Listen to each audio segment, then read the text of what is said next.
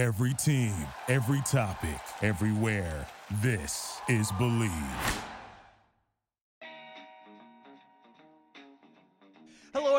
Welcome back to another episode of Bet on Chicago. My name is Joey Christopoulos, and today's episode is presented by BetOnline.ag. And look, our partners at BetOnline, they continue to be the number one source for all your sports betting needs and info. You can find the latest odds, news, and sports developments, including Major League Baseball, the latest fighting news, and even next season's early NFL futures. Did you know training camp is right around the corner? Because BetOnline has already opened up odds for team wins, division futures, and of course, that little thing we call the Super Bowl. So head to the website right now or use your mobile device to sign up today. You'll receive a 50% welcome bonus on your first deposit. Just use promo code BLEAV, B L E A V, to get in that bonus and get into that action. Bet online where the game starts. Ladies and gentlemen, thank you so much for coming into the pod. I got baseball fever this week, and I got a fantastic guest to come on to talk about the start of the second half for the 46 and 46 Chicago White Sox. He is the host of Locked On Sox and also the host of Good Guys Talk Back, and also a man that I call a friend. Nick Morawski is back on the pod. What's up, Nick? Joey, thanks so much for having me, buddy. Can't wait to talk some White Sox. Here we are, man. We're back at the we're back at even Stevens right now. It's 0-0.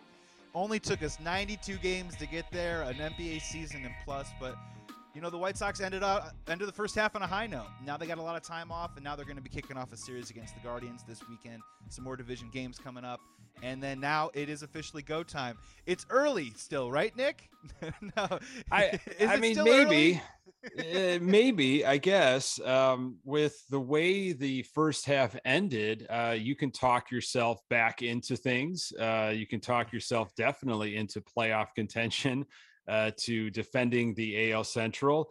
I don't know if we're talking ourselves into the World Series expectations that the Sox uh, had on their shoulders entering the 2022 season. I think those will come. A lot of things still need to uh, happen, but the way they finished the first half has got a lot of folks, I think, uh, and without baseball for a week, you know, has got people excited for this Cleveland series. Yeah, the All Star break is a great time to kind of reflect on what went right and what went wrong. And look, I think there's a lot that we can point at that went wrong with the White Sox in the first half. But as you alluded to, the way they finished up that final series against the Twins, was it able to, you know, kind of cleanse the palate a little bit? Was that, a, you know, did it take some of the sour taste out of the first half, or is a lot of the stuff that creeped up in that first half still kind of nagging at you a little bit as we approach the second half of the season? Uh, I think taking three out of four against uh, the Twins in Minnesota, the way they did it to the bookends, really, they started the series and they beat the Twins 12 to 2. And they ended the series beating the Twins 11 to nothing. And you saw a lot of home runs. You saw a lot of power. You saw uh, the Sox hitting with runners in scoring position. And you saw some great pitching, especially Dylan Cease. Um, what I guess troubled me as, as a Sox fan, and, and, probably with as every Sox fan, is we still don't know Eloy Jimenez. And Luis Robert was hurt in that series, and Adam Engel did a great job of stepping in. But let's let's be honest, we'd rather have Luis Robert out there in center field, especially with the way he w- has been hitting, uh, than Adam Engel. So question marks, you know, Yasmani Grandal, what's going on with him? Um, but all in all, the Sox 46 and 46, three games out in the Central with everything that happened injury wise, guys not performing and living up to maybe their expectations or the back of their baseball cards, as a lot of folks will say. I'll take it, you know. And so the way they ended, you know, in, in the last 10 games, they were seven and three, uh, but especially beating the Twins three out of four in a tough spot uh, has got me feeling like if they rested up this week and they start believing in themselves a little bit more, um, you know, it's doable. This division is theirs to win. The problem was the Cleveland and Minnesota never buried us when they had the chance, you know, and the Sox are still here. Yeah, that's a great point. And I, I, think as of today, as we're heading into the weekend action, the White Sox have scored the second most runs in the American League behind the New York Yankees. I think that was something that we were anticipating was going to happen months ago. It's finally here now we're going to be able to get a chance to dwell on a lot of the the criticisms and some of the shortcomings of this team in a little bit. But right now, kind of what I'm hearing a little bit is, you know, what has you the most optimistic right now? Is it a lineup kind of turning the corner? Is it the injuries turning into health? Or is it possibly, and I'm in agreement with you, that the White Sox match up really well? They've played solid baseball against the Twins and the Guardians. They're not overmatched. This isn't a situation where it's, oh man, we're going into Minnesota, watch out. And I think that gives me a lot of optimism of them hanging around when they have to play these interdivision games the rest of the way. Yeah, you know, uh, Cleveland and Minnesota are beatable. Uh, they're absolutely beatable. And I, for you know, for some reason, it just felt like the Sox were so intimidated. I, I don't know. There was a lot of issues going on, and uh, once the power started coming back towards the end of that first half, and you saw uh, home runs in bunches, I mean, that's what needs to happen for this team. You know, they need to have games where they have multiple home runs. Uh, they need to get guys on base and then have those those power surges. Uh, so the way Moncada finished up the first half, uh, which hopefully, if he's healthy, that's a promising sign. Of course, Andrew Vaughn, Jose Abreu has you know returned to the exciting Jose Abreu. Uh, and for me, though, it, it really comes down to pitching. Uh, if Giolito can get back on track, and you know he has he had a tough first half, you know, with with injury and then with some health issues and sp- just spotty performance wise. But, you know, his last start was pretty promising, and we'll see him kick things off uh, against Cleveland with this series. Of course, Dylan Cease. I mean, should have been an AL All Star. I, I, wonder if he's going to have that chip on his shoulder in the second half. And uh, obviously, Johnny Cueto. I mean, how? What else can you say about this guy? Who would have thought that Johnny Cueto was going to be the most exciting starter in the first half? I love watching that guy pitch. Uh, Johnny you know. Cueto, Johnny Cueto, the workhorse. Nick, I think is. that's the most that's the most exciting one. And, and he absolutely. Oh, it, he is a joy to watch. Uh, can he can he continue that? You know, I mean, maybe he was catching folks off guard, and and they've got a plan in place now for him. I don't know. Uh, so pitching, and then of course Kopech you know he's had kind of an up and down first half uh, you know he had the highs against the yankees and then he had a couple games where especially one one start against the twins where he gave up like four or five home runs. He didn't last very long. Uh, the, the biggest worry though on the staff is lance lynn. Uh, what's going on with lance lynn? Is it a health issue? Is it just simply mechanics? You know can't can't find the zone. Things are not uh, falling into place yet for him, but he, he's already had six or seven starts. And I'm I'm hoping that he can turn a corner and, and somewhat return to the 2021 Lance Lynn. So to me, it, it's a combination of stellar starting pitching uh, that can go deeper into games, you know, four, five, six innings, uh, and then the return to power. You know, the offense bringing bringing the thunder. Yeah, let's stick with the starting pitching for a second. Lance Lynn is an interesting case. You know, I, I watch when you watch a lot of his starts, he's only topping out at 92, 93, and this is a guy that lives with his fastball what 60 70% of the time it really tips the scales so i'm i'm kind of curious and interested about what's going to happen with him i want to stick with kopech just for just a second here because i think this is going to be um, you know talk show fodder for the next month or so he's coming up on that cap we're going to be at that cap of his innings, and he's never been a full time starter before. And the organization is going to have to make decisions that might not necessarily reflect the results that are happening on the field, but the long term health of a guy who's on their team named Michael Kopech. In your opinion, right now, if you can maybe predict how you think they're going to go about that, are they going to find someone from the organization? Do you pull a guy like Reynaldo Lopez out of a role that he's been so good at this year? If you could predict and project what, how they're going to handle that, um, I would love to hear your perspective because as of right now, as it stands, Kopech has had fantastic success against some of the elite American League teams. Teams that perhaps, if we do fortunately enough get into the postseason, he's pitched well against the Astros. He's pitched well against the Yankees. You're going to want to have him in the consideration. So, how do you think the White Sox are going to manage that in the next six or seven weeks or so? Well, you don't see him starting in the first series. Uh, so he is not going to pitch against Cleveland. I mean, there's four games. So obviously they're pushing him back. Uh, there are some off days next week. Uh, Monday and Thursday, I think. Yeah. yeah. So uh, there are going to be opportunities where I think he will get even further rest. And so I'm not surprised, I guess, that he wasn't announced in the Cleveland series. I think they're going to be cautious. And you hit it right on the head. Reynaldo Lopez, a guy that we have uh, seen uh, wears so many different hats so far this season. Um, he's going to be called upon, I think, to to eat some innings and, and to help out. Uh, and I can't believe we're we're speaking so highly uh, of Reynaldo Lopez here in 2022. You know, he has had his own roller coaster of a career with the White Sox, but I think he has found some things out, and uh, he's got the confidence and his velocity is up and, and he's kind of found his niche, his role. I mean, this what he's doing is kind of what Kopech did last year in a way. Um, so I, I, think the Sox are going to be very purposeful. They're going to be mindful. Um, and and I hope that it's just it's not um, it's not an injury thing for Kopech. You know, he had that knee thing that took him out of a game rather early um, I, they're going to watch him. They're going to keep. They're going to. They're going to watch him very closely. I think we all have to remember, this is his first year in the starting rotation, in a full time starting rotation. Something we've been waiting for since the fall of 2016, and it, it would be a shame if you know he has to get slowed down a bit in, in this. Uh, in this push towards not only a divisional title, but you know, going deep in the postseason. But I think the Sox have to also look to get more pitching at the deadline. You know, I think they they need to get some help too there. Yeah, so that's that's the big question. Um, in regards to Kopech, you know, from from the cheap seats, the fans' perspective is his demeanor. I don't know if I'm like the biggest fan of his uh, demeanor, like all the time. He's kind of like a he's kind of like a fake tough guy a little bit.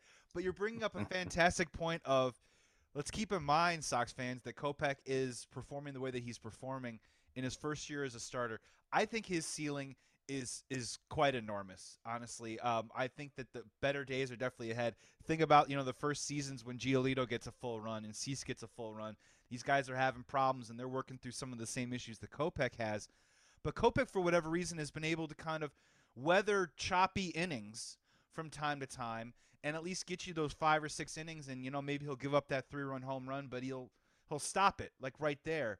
And I, I find that to be very promising. And I think the way that they handle him the rest of the season could, you know, really dictate what we're going to be able to do in this postseason. Because I'm, I don't know if I'm banking on Lynn right now to turn it around. How confident are you that, you know, Lance Lynn is going to look like the Lance Lynn of last year?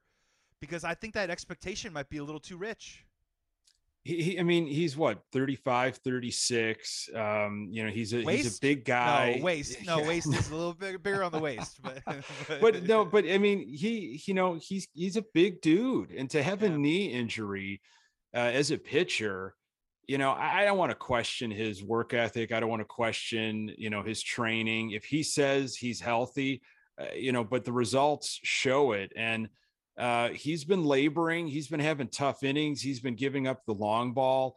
The, the, worry I have with Lance Lynn is, I think, his category of pitches. It's essentially a fastball, but it's several variations of a fastball that he throws. And there isn't that nasty wipeout pitch that Cease has that'll drop off the table, or you know, Giolito when he's got that changeup floating like a butterfly.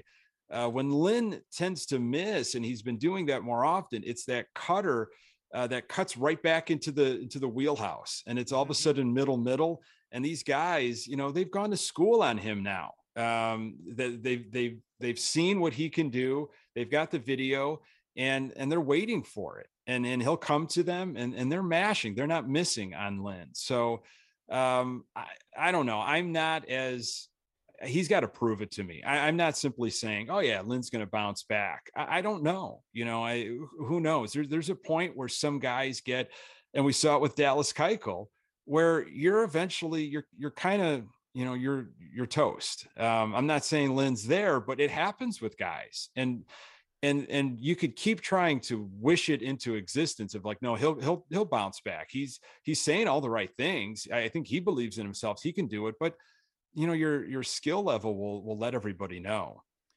And you know i think what really happened with dallas keuchel too as well and this might come across a little crass but you you know you mentioned you know giolito's changeup and you mentioned cease's wipeout pitch. You know that is in their pitch selection.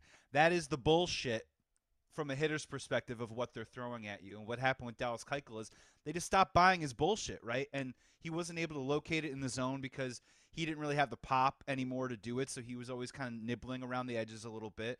And I'm with you. I kind of see that a little bit with Lynn right now and that country hard fastball. And the country hard fastball might be Lance Lynn's bullshit. And it's not, it's at 92, 93 right now. And if you can't establish that and you're not crisp on your cutter, it's going to really hurt you. And it kind of alludes to, you mentioned a little bit, what are we going to do at the deadline? A lot of people are talking reliever. I have heard a couple of rumors. I want to get your take about a possible Jose Quintana re- reunion on the south side. Also a left-hander has experience out of the bullpen and can maybe buy you a couple round of starts. You know, how would uh, you know how does that how does that hit you about him possibly coming back on the south side? I have no problems with that, and I have heard that from some folks uh, that are uh, really smart Sox fans, and it, it, makes sense from the lefty perspective. It makes sense. Uh, just Sox are known to bring guys back from time to time, especially you know if they uh, if they left in good graces, I should say, w- with the organization. Um, Sox need the balance; they need another lefty. And eh, I, what do the Pirates want? You know, what does Pittsburgh want for Quintana? That's the thing. You know, is Pittsburgh saying, "Hey, we've got this jewel here, and you're going to have to give us this, this, this, and that." I mean, the Sox aren't terribly deep in the farm system, you know, to begin with. Are, are you trading off the existing MLB roster? Uh, and you know we're not the only team that's going to be in the hunt. You know, n- now that you've expanded the postseason, here's my my concern is the, the the things that we're talking about as Sox fans, you know, the Twins are talking about it. Cleveland is talking about. Baltimore is like, hey, wait a second, a sudden, we yeah. you know we might actually have a shot at this. So, what do the Sox have to offer? I think it'd be a great fit, but what are we interested in giving up? God, Baltimore is a great call, man. That is a team that all of a sudden is now on the rise and would maybe pay the sticker price or whatever for a guy like a Jose Quintana when maybe the White Sox would want to do something a little bit more, uh, maybe a little bit more prudent or try and maybe wait till the market dries out and see what we can get for him. Um, that's a great point. Uh, let's bounce back over to the offense. And um, I want to get your take on this. And I don't know. I don't know if this is going to be solved by a deadline move.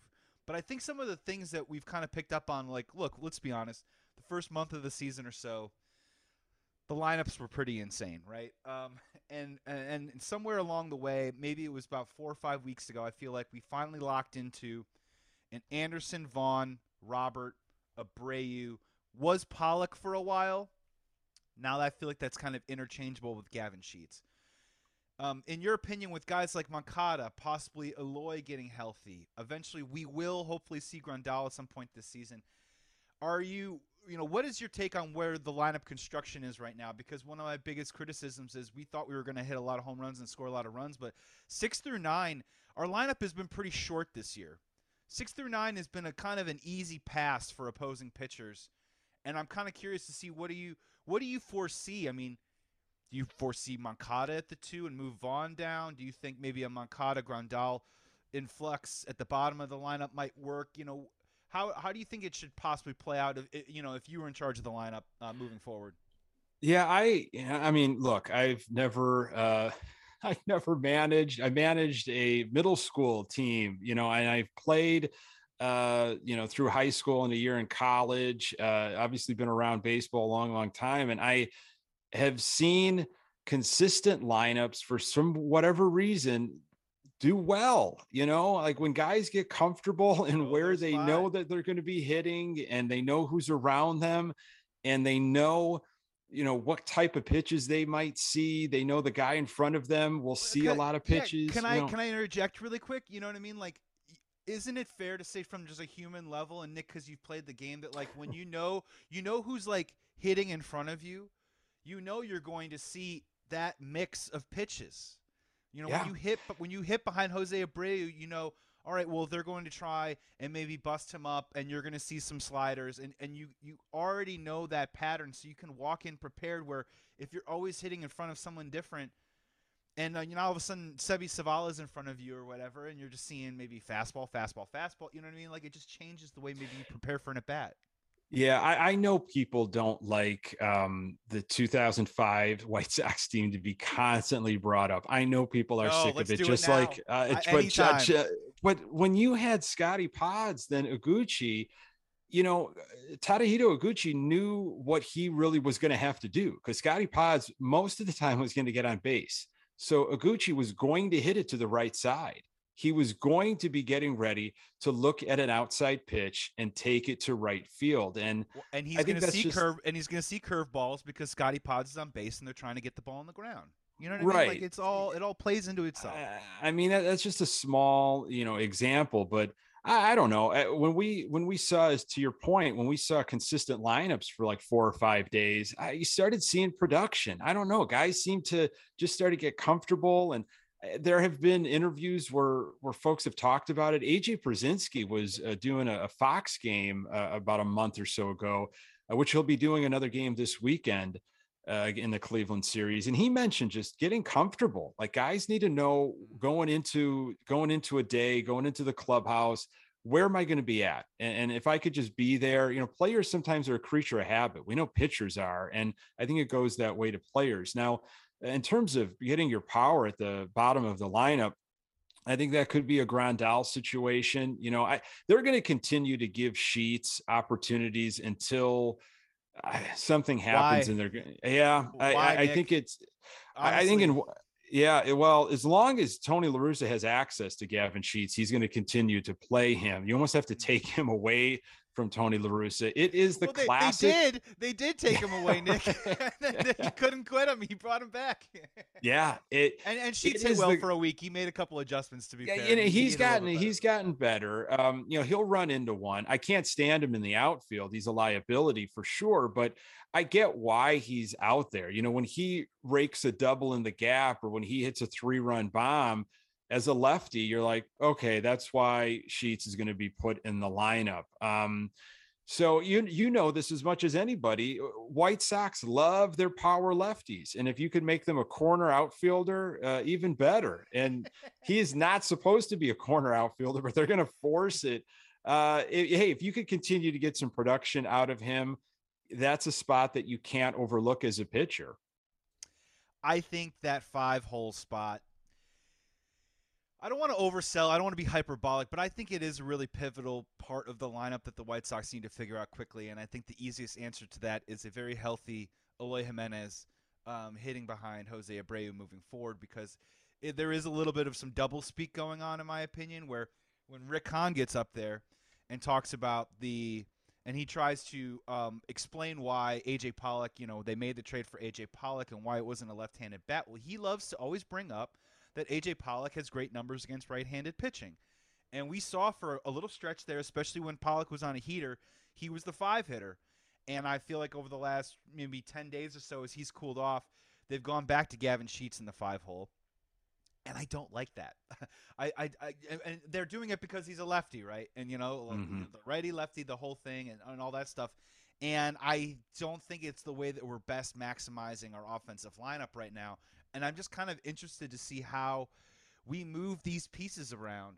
And I, I find it to be it's a very funny stat. I mean, it's impressive, Nick, right? That you know Tim Anderson's hitting what over 315 right now. Andrew Vaughn's at about 290. Jose Abreu's over 300 with a 380 OBP right now, which it has to be easily a career high for him.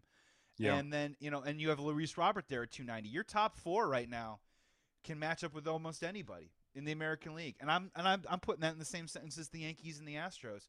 It's that second half of the lineup and the combination and the right mixing and matching that I think is really going to hopefully tell the tale of the offensive side of uh, the team right now moving forward. Yeah, th- th- and that's that's what I think we all wanted uh, when we entered the 2022 season. Is we wanted this dangerous lineup where there was no place to hide, and if a mm-hmm. pitcher did, you know, uh, walk the tightrope, so to speak, uh, against the one through four uh, or one through five, and then they might they might slip up against you know seven, eight, nine, six, seven, eight, nine, and that's when hopefully we had guys down there uh, that could attack on a mistake because a pitcher was focusing so much on your Moncadas, your Andersons, your Abreu, your Robert, and and now obviously Vaughn is in that conversation that hey wait a second and and we've had we've had teams do this against us i mean the twins did it uh, before the break where we were so worried about ramirez and naylor that we forgot about that Cleveland's got some other guys hitting in the lineup and we kind of threw them cookies and they destroyed it, you know. Yeah. So that that is that balance. It's all about balance and when opportunities come up and hopefully Pollock can stay healthy because you know he can he can be an asset. But look at look at the log jam out there though. You know, who knows what's going to happen with Eloy, but you, you know, you've got Pollock that can play out there. They're forcing sheets out there. I like Adam Engel. You know, he he really impressed me uh, in the Solid, Minnesota right? series. Yeah, it, it was always a situation of, boy, if this could, if that, if this guy could only hit, if he can only start hitting for power, and now he kind of is. He's he when you when he comes up, you're not like, oh, well, I maybe next inning. It's hey, this guy could keep things going here. So that could be a good problem to have, but I think sooner rather than later. And this this this is just my personal belief, but towards the end of the 2021 season, we just didn't have any momentum. We didn't get consistent. We didn't get things going. And folks were saying, oh, well, you know, once the playoff happens, everybody will just turn it on. I it didn't happen. I, I think you need to have some consistency going in. And right now, though, it's still, hey, we got to still jump Cleveland. We still have to jump Minnesota. Nick Morawski of Locked On Sox and Good Guys Talk Back. You can check out both of those podcasts wherever you find your podcast. And remember, Locked On Sox too as well is a daily podcast for all your White Sox content all the time. So you definitely need to check that out. Got a couple more topics here with Nick Morawski here on Bet on Chicago. Um, you mentioned Naylor this season and this season alone. Uh, who is your least favorite uh, opponent in the division in the AL Central? Uh, who, one player. If you could pick one player who's just who's just pissed you off to no end. I know Byron Buxton has been a thorn in our sides, uh, but Naylor from that uh, from that earlier performance of driving in what eight or nine runs, um, and the fact that he's just he's got that little swag to him, and he doesn't hit with his batting gloves. I just I don't like the guy. And when Hendriks came out and blew his ass away, I, that made me very happy. Is there a particular uh, guy in the AL Central? I know Josh Donaldson's not there anymore, so this might be a little bit harder than it needs to be. But is there a guy right now in the division that just uh, kind of grinds well, gears if a little bit? you if people that know me, this is low hanging fruit. Javi Baez, um, he.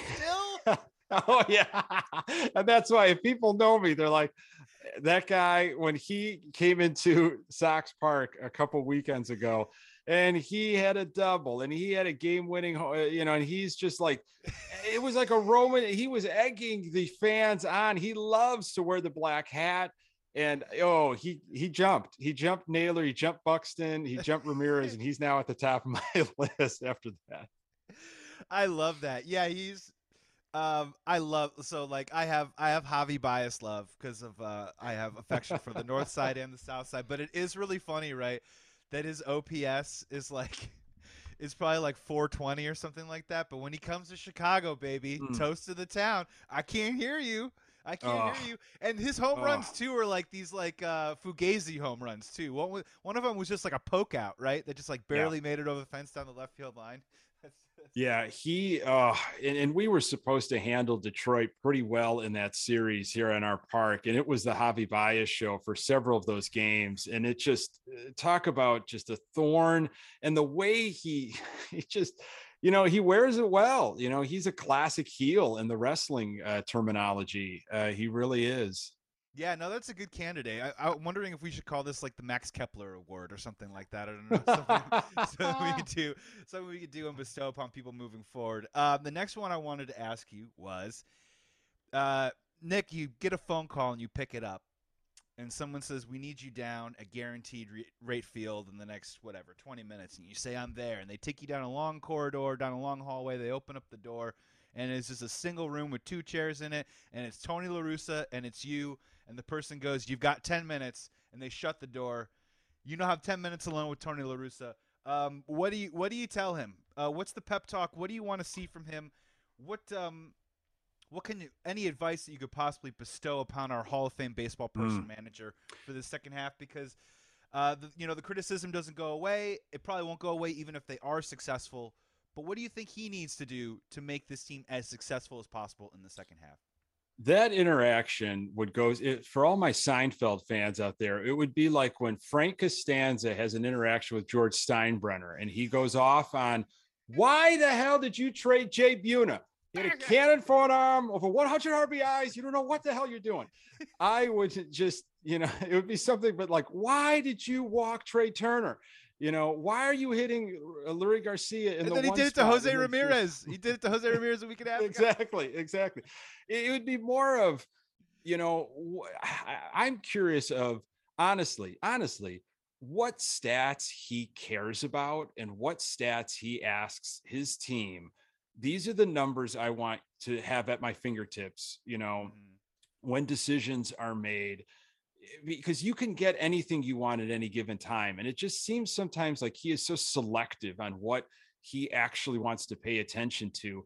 And he seems to be managing in a different era. And I, he's a smart guy. He's an accomplished guy. He's, he's, going to go down as one of the greatest managers of all time, but it just doesn't feel like he is managing in this era and and he is so stubborn because he feels like he's the smartest man in the room that he will double down on his poor decisions and try to almost make you think like you're the moron you know like you know and then you start thinking we call yourself, that, we call, wait, that ga- call that gaslighting we call that gaslighting Nick. i just that's what the kids so i think i would just you know it would be more of like question like who do you think you are? You know uh yeah, that's I, from the office it goes he goes who do you think you are? Why is it that you are do the things that you do?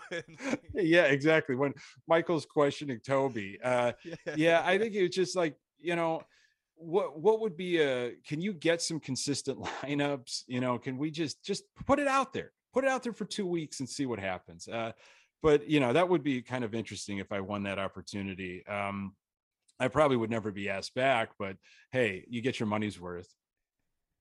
They take your picture on the way out. And yeah, all of a sudden on the clubhouse now. exactly. exactly. They're scanning it for you all the time.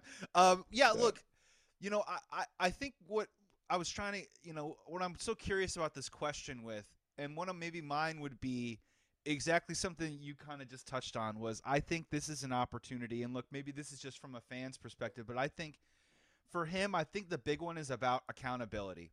And I you know let's go back uh, 2005 White Sox everybody drink. We just did it again. Mm-hmm. but you know what? But but you know what I mean? Ozzie though Ozzie would go out of his way to protect his guys and he would also famously be like you know I'm going to say some crazy stuff here to distract from the things that are going on in the clubhouse. Now, Tony La Russa, when he says crazy stuff, I think it's gasoline on the fire, and it's not mm-hmm. the distraction that maybe had the effect that Ozzie had.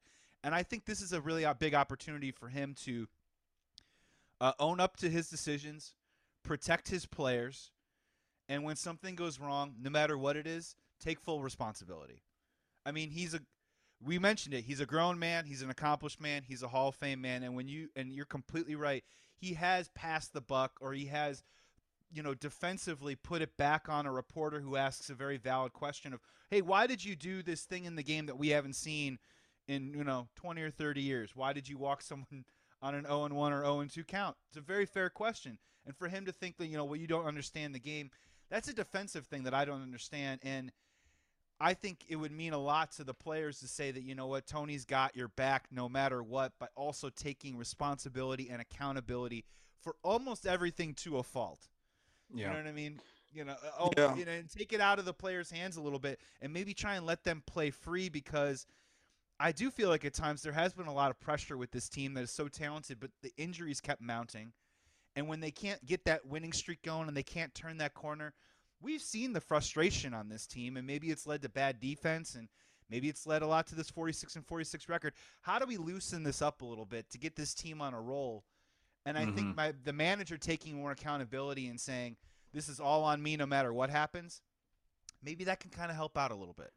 Yeah, great points. I mean, I watch uh, a lot of the post game um, on NBC Sports Chicago, and they will uh, air the La Russa press conferences. And you know, I get it. The the reporters have a very difficult job and they're and they're walking a fine line of, you know, I don't want to I don't want to piss off the front office. I don't want to be, you know, blackballed you know, from asking questions. Hey, I've got articles I need to write. I've got contact I've got to put out there. It's best if I stayed on the safe side. But there have been guys that have asked some tough questions and just get pushed aside, like in a very dismissive way of like who how dare you question me with three rings with that well these reporters these journalists are doing they're, they're doing a service and I, and that's where I think some of this accessibility maybe uh, is is too much for La Russa. I don't know. I'm just speculating. Like I, I again going into this gig, I think he thought this was turnkey ready. Um, I'm not going to have to do a lot of managing. Look at Last the talent on was, the scene. Right? Yeah, it, it, was, was just, kind of by and large. Just don't screw things up. great start, and just you know, put the lineup out there. And you know the, these guys aren't living up to their their potential. There's been injuries. There's you know been uh, you know headaches in the bullpen they haven't exactly uh, been rock solid at times so there's been moves that have had to be made and everything is put on under a microscope because of the expectations there's a lot but yeah i i think just coming out there and just putting it on himself and and because that's what we want as fans is just be real be honest with us you know uh, if anything, with Chicago fans, and I think this is what Ozzie Guillen was so great about, is like he knew Chicago fans because he played here for so long, and he knew that you weren't going to be able to BS him. Like they could see right through you. Uh, Chicago fans are hungry; they're ravenous for a success, and this is something we felt like we've been owed as Sox fans with this rebuild. Of course, nothing is owed to you, nothing goes perfectly, but this, of course, is a, is a window, a championship window. Like, don't screw this up. Yeah, and eh, you know, I'm not saying this in a derogatory way, but for for sports fans in Chicago, there is definitely a fine line between um, wanting to throw your ass out of town and lay down in the street for you. And a lot of times for us, I think it has to do with how you carry yourself um, and how you handle situations and adversity. You know, if you're not performing on the field or if you're not performing as a manager, of course, we're going to want to criticize you and we're going to want to throw you out of town. But if you handle yourself and you conduct yourself with a certain way, with, uh, dare I say, a certain sense of class, and when someone goes, hey, why did you make this decision in this moment? And Tony goes, you know what, this is what I saw right here, and this is what I wanted. I felt this situation was better and if it didn't work out, this is on me. And the, you know what I mean? The the buck stops here. It's my call. Maybe I didn't put my players in the best position I could to succeed, but I wanted to. I think Chicago sports fans respect that a lot more than him going, "Well, do you know what uh, Trea Turner hits with uh, right-handed pitching in an 0-2 count?" And everyone yeah. goes, "Oh, 263, great number, dude." You know what I mean? And then we get yeah, this, like, it's optics. Yeah, yeah. It's absolute optics, and uh, you know, I, I hate to say this, but you know, he he put on a little bit of a a performance even like like come out in a post game conference like fired up just really even maybe if you don't feel it like give us something here you know we're yeah. we're paying for this you know so to speak. I mean and, the only and, two things he's gotten pissed about right are Yermin Mercedes and people not and people not standing for the anthem right? Right. Yeah. Yeah. i can't it, think of anything else. yeah and uh, you know, it, it was uh, again. I, I, think this is going to be uh, something that's never going to go away. We're going to continue to talk talk about La Russa as uh, it was with Nagy with the Chicago Bears, and it's been in other situations. I mean, the Bulls have definitely had their fair share over the years. Um, and responsibility lies at, at, at, the manager. You're not going to fire uh, all of the players, and yeah, the players in a lot of ways are not living up to their potential, but you know, sometimes you have to change things. You know, the Phillies tried to do that. The, the Toronto Blue Jays recently did that. And, you know, I've had messages sent to me from fans, you know, all over the country uh, that are fans of different sports teams. And like, hey, is La Russa next? Is he the next one? I'm like, you don't understand. I mean, I don't I, I can't explain why he's not going to because it goes back many many decades and I have to get into the whole Jerry Reinsdorf thing. It's it's a large big question. He's here, I think, the rest of this season, and I, don't know about next, but uh, I guess one, one week at a time. Yeah, and look, uh, the easiest explanation I can have for that now at this point is we're 92 games in. Everybody, it's too late.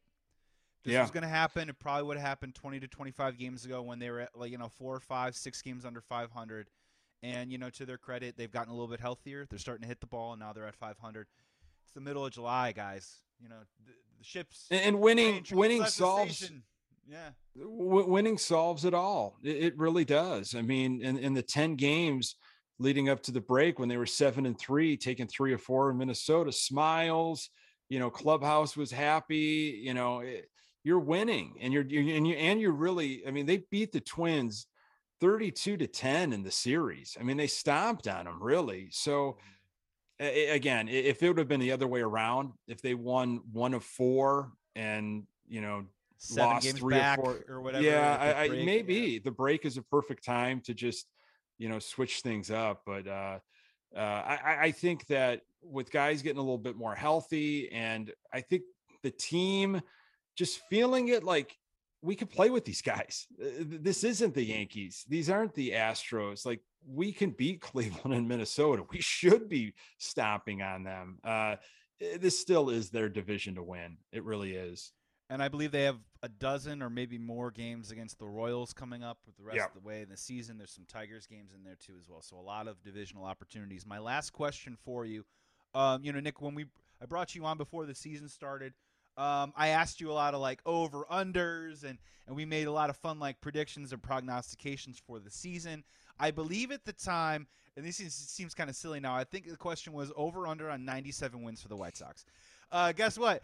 They ain't getting there. Um, No. But you know what? I think this is kind of where we're at though right now. I mean, I think if they even got to 90, you'd be like, "Holy cow, here we come." So now we're probably looking more at like 86, maybe 88, something like that to win the division. But I think that that is just a number. So my question for you is, yeah, one, uh, weigh in on you know what number you think it'll take to win the division, and then second of all, you know we've watched 92 games. You see every single inning. You know, tangibly, can you project out realistically what you think it will actually take? What do you need to see from this White Sox team that will actually start to give you the feeling or give you the glimpse that this team can make some noise in the postseason if they do get there? What exactly do you need to see from this team moving forward? Well, you know, if they wanted to match uh, win total last year, which was 93 wins, they've got to go 47 and 23. Uh, th- that's not going to happen either. That's Nor what the Yankees think, just did. For everyone's reference, that's just what Yeah. the Yankees did, and everyone's going goo goo gaga over the Yeah, it- historical Yankees. So that's a that's Yeah, quite a pace. it, it is quite a pace. And and I don't actually think 93 win, wins, to your point, that's not going to, you don't need to get to a 93 wins to win the division. I mean, I think, you know, maybe 87, maybe 88 wins, you know, who knows, maybe 86. Uh, it's kind of arbitrary depending on uh, AL Central is a, is a bad division. Um, but and don't play down to your division. I, I think what's going to give me um, some hope that the Sox can return to maybe the preseason expectations is if guys start living up to their expectation. Like if Moncada continues this pace consistently, if Yasmani Grandal comes healthy and can be somewhat like his uh, second half 2021 self, um if robert stays healthy you know like maybe he misses some games we don't know what's going on uh if eloy you know can play consistently in the second half like those are big ifs um and then it comes down to i think pitching obviously like like joe kelly like be consistent please like i can't have you this like jekyll and hyde you know we need a consistent kendall graveman um you know we need Giolito to kind of be the Giolito we were hoping for. We, I, I, I have a lot of faith in, in Cease. I think he's going to continue his way. I kind of think, you know, Cueto is going to continue his, his ways as well, but you need three to four out of your five starters to be, you know, to be rocking and rolling. I think, um, you know, and then, and just runners in scoring position, you know, when you have opportunities, uh, you got to make the most of it. And it doesn't always have to be the long ball, but you know, getting some hits together, you scoring early, um, and, and getting your pitchers uh, some some run support early on. Simple stuff like that. If you could string that together, and, and can go like on a crazy two week stretch, you know, where they they've they've you know they win.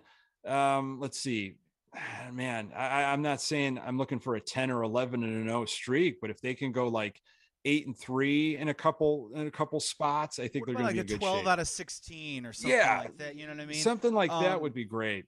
And we've got uh, some breaking news right now. This episode's probably going to run over the weekend, um, so this is something that we're going to have to play out. But you're hearing this for the first time. Uh, the lineup is out for Friday to start the second half.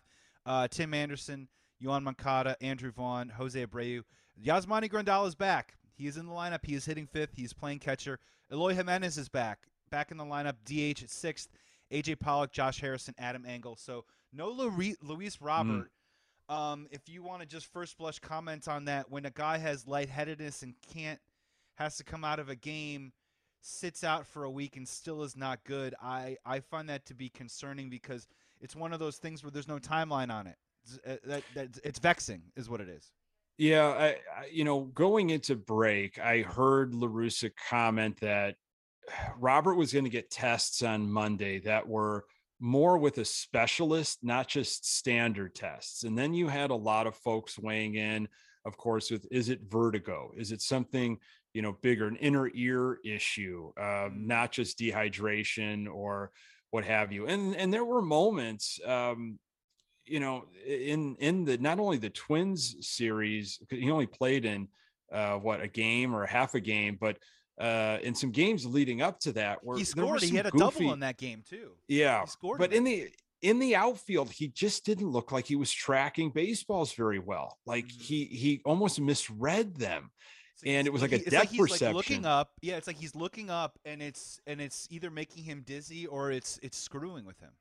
Absolutely. So I wonder what's going on. That that really worries me. You know, it's like okay, it's not a torn issue. There's not a an ACL thing, or it's not a thumb or an ankle, or and now it's a you know it's a who knows. Um, yeah. and and that's and that's really sad because this is a guy that uh, we know is a multiple tool player. We we've seen glimpses. If this guy could just put it together for an extended period of time, how dangerous he can be. He's an absolute difference maker. So happy to see Eloy back. Uh, hopefully, Grandal is 100%. Um, and and Engel, you know, just hang on there, man. You know, Engel you, you don't have to carry the load. You know, other guys are going to have to step up. But um, again, still, and I say this without Robert, this, this lineup still has got a lot of, of pop in it. It really does. And and just hopefully the Luis Robert situation isn't uh, a long term like rest of the season. We don't know kind of thing or something that is nagging or, or crops up. I'm in agreement with you, right? We can all bitch and moan about hamstrings, but when it comes down to something that's complicated and a little more mysterious, it just it just doesn't Who sit was, right. Uh, and Joey, was it a was it Joe Mauer years ago that maybe got knocked in the head with a knee while he was sliding into second base? I think he was on the Twins, and he, you know, that he had a concussion and it affected I don't want to say the rest of his career, but it affected it was like an entire season, if not more, where he just was not right. And I I don't know moved if him to first concussion. base. Yeah, they moved him to first base. I think the season or two after that, he was on a long term. or maybe it was Morneau. I it was one of the there were there was a Morneau was a definitely twins. had a Morneau definitely okay. had a concussion too as well. Yeah, maybe it was Morneau, but um, you know, I, I don't know if there was an issue. Uh, th- there was a lingering effect, but yeah, um, it, it's dangerous. Yeah, and um, you know, just gonna have to play it out. And honestly, you just need the dude to be healthy and ready to play baseball, and hopefully that happens. Because yeah, to your point, you know, it's funny. You know, a lot of times in any sport, when you look at around the league, and some of these teams have just these monster players, just these guys are like, God, these guys are like, they're one and ones, they're unicorns, they're just, they're just apart, they're set apart, and you know, just to throw in a, a you know a, a, comparison out there when the Cubs won the World Series in 2016, they didn't have any of those guys. There was not a guy that was really set apart from anyone else in the league. Uh, there were just guys having great seasons and talented players, but I think Luis Robert is that type of guy, that guy that really can not only do it all, but uh, come through in big moments, has the speed and athleticism to just do things that other guys in the baseball field can't do. And yeah, it's a major factor. And you know, he's only been in the league you know, he's only been in the league now for a couple of years and he's already a three hitter, right? Mm-hmm. I mean, mm-hmm. I, honestly, like that's a maturation that needs to be respected and admired, and hopefully he can get healthy. Just to rope back around to the second half, real quick, you are so dead on about the starting pitching. Uh, the big one for me heading forward is the thing that's probably going to give me the most hope about whether this team can actually make noise in the postseason or not. Is I want to see that two or three rotation turn two or three times where each of them come out and it's one of those like who's got it today? You know who's throwing the Mhm. gem today? Who's who's ripping six or seven innings? And i think that's going to be the, the momentum in that starting rotation and getting some turnover with that where they start kind of going two or three rounds of just really really great starting pitching i think that's going to go a long way because i'm honestly not that worried about the offense. The offense has kind of found its way it just kind of needs to get healthy i think it is that starting pitching uh, so I'm, I'm in an agreement with that and i think that'll make me because you know the, the astros series too as well maybe that's my past trauma because we walked Mm. in that astros series being like you know what, we got this offense I like our front starting pitching, and clearly that just didn't work out. They did not bring it in that series, and that's kind of, you know, that's where we crapped out, unfortunately.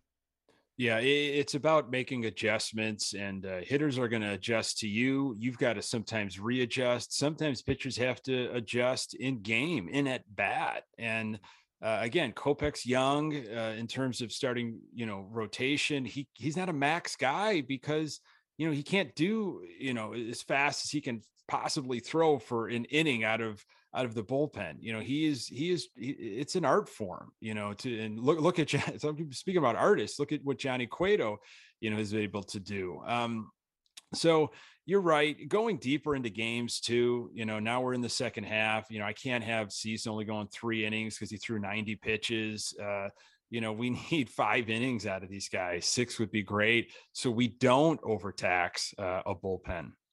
Yeah, just get into get in a situation where you're winning games like six to two. You know what I mean? There you go. Your your offense isn't blowing up, but you're getting great starting pitching. You got these nice, comfortable leads, not a lot of stressful situations, and you're just kind of stacking up some wins. Uh, and, and just building it through there. Uh, Nick, we got to get you out of here, man. Nick Morawski joining us here on Bet on Chicago. Uh, my friend, man, dude, always, I have to always congratulate you on the amazing work that you continuously do. Uh, your, your voice and your perspective is growing more and more within the White Sox community, and it makes dude, it makes me so happy uh, for you and for people listening to this pod right now uh, that love the White Sox. There's no better place to get content and and daily perspective about the White Sox than Locked On Sox or Good Guys Talk Back with Nick Morawski. Uh, my friend, toss out your socials real quick so people can follow you. And uh, dude, good to see you, man. And hopefully we'll uh, we'll be bringing you back sometime in September to talk about a stress a stretch run, postseason matchups. Who's Oh. throwing Game Three, Nick? Let's let's wrestle about Oh. it. You know what I mean? Let's do it. Oh. Wouldn't it be nice? Oh, you're getting me excited here, uh, Joey. Always a pleasure, buddy. Uh, I really enjoy our conversation. So thank you so much for having me. Um, you can find me on Twitter at Nick underscore GGTB. Uh, I've got the weekly Chicago White Sox podcast, Good Guys Talk Back. Uh, we're on Twitter at Good Guys TV. And then the daily Chicago White Sox podcast, that's Locked on White Sox and that's at Locked On Sox. And those podcasts are available everywhere you find uh, your podcast. I eat, sleep, drink uh, Chicago White Sox. Oh man, great stuff. And thanks so much for coming back on the pod. Today's episode of Bet on Chicago is presented by who else? BetOnline.ag. 50% welcome bonus in your first deposit when you use promo code BLEAV, B L E A V. And also, summer is on its way. It's about midway point of summer being over, but that means it's a perfect opportunity to head over to Baseball Lifestyle 101.